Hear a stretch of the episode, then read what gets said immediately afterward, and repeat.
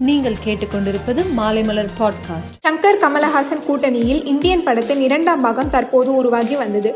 படப்பிடிப்பு தளத்தில் ஏற்பட்ட விபத்து சங்கர் தயாரிப்பாளரிடையே ஏற்பட்ட மோதல் காரணமாக ஓராண்டுக்கும் மேலாக இப்படம் முடங்கி இருக்கிறது தற்போது அந்த பிரச்சனை முடிவுக்கு வந்ததால் மீண்டும் படப்பிடிப்பை தொடங்க படக்குழு தயாராகி வருகின்றனர். இந்நிலையில் இப்படத்தில் முக்கிய கதாபாத்திரத்தில் நடித்து வரும் காஜல் அகர்வால் கர்ப்பமாக இருப்பதால் இப்படத்தில் இருந்து வெளியேற இருப்பதாக தகவல் வெளியாகி இருக்கிறது. ஹிந்தி கவர்ச்சி நடிகை பூனம் பாண்டே.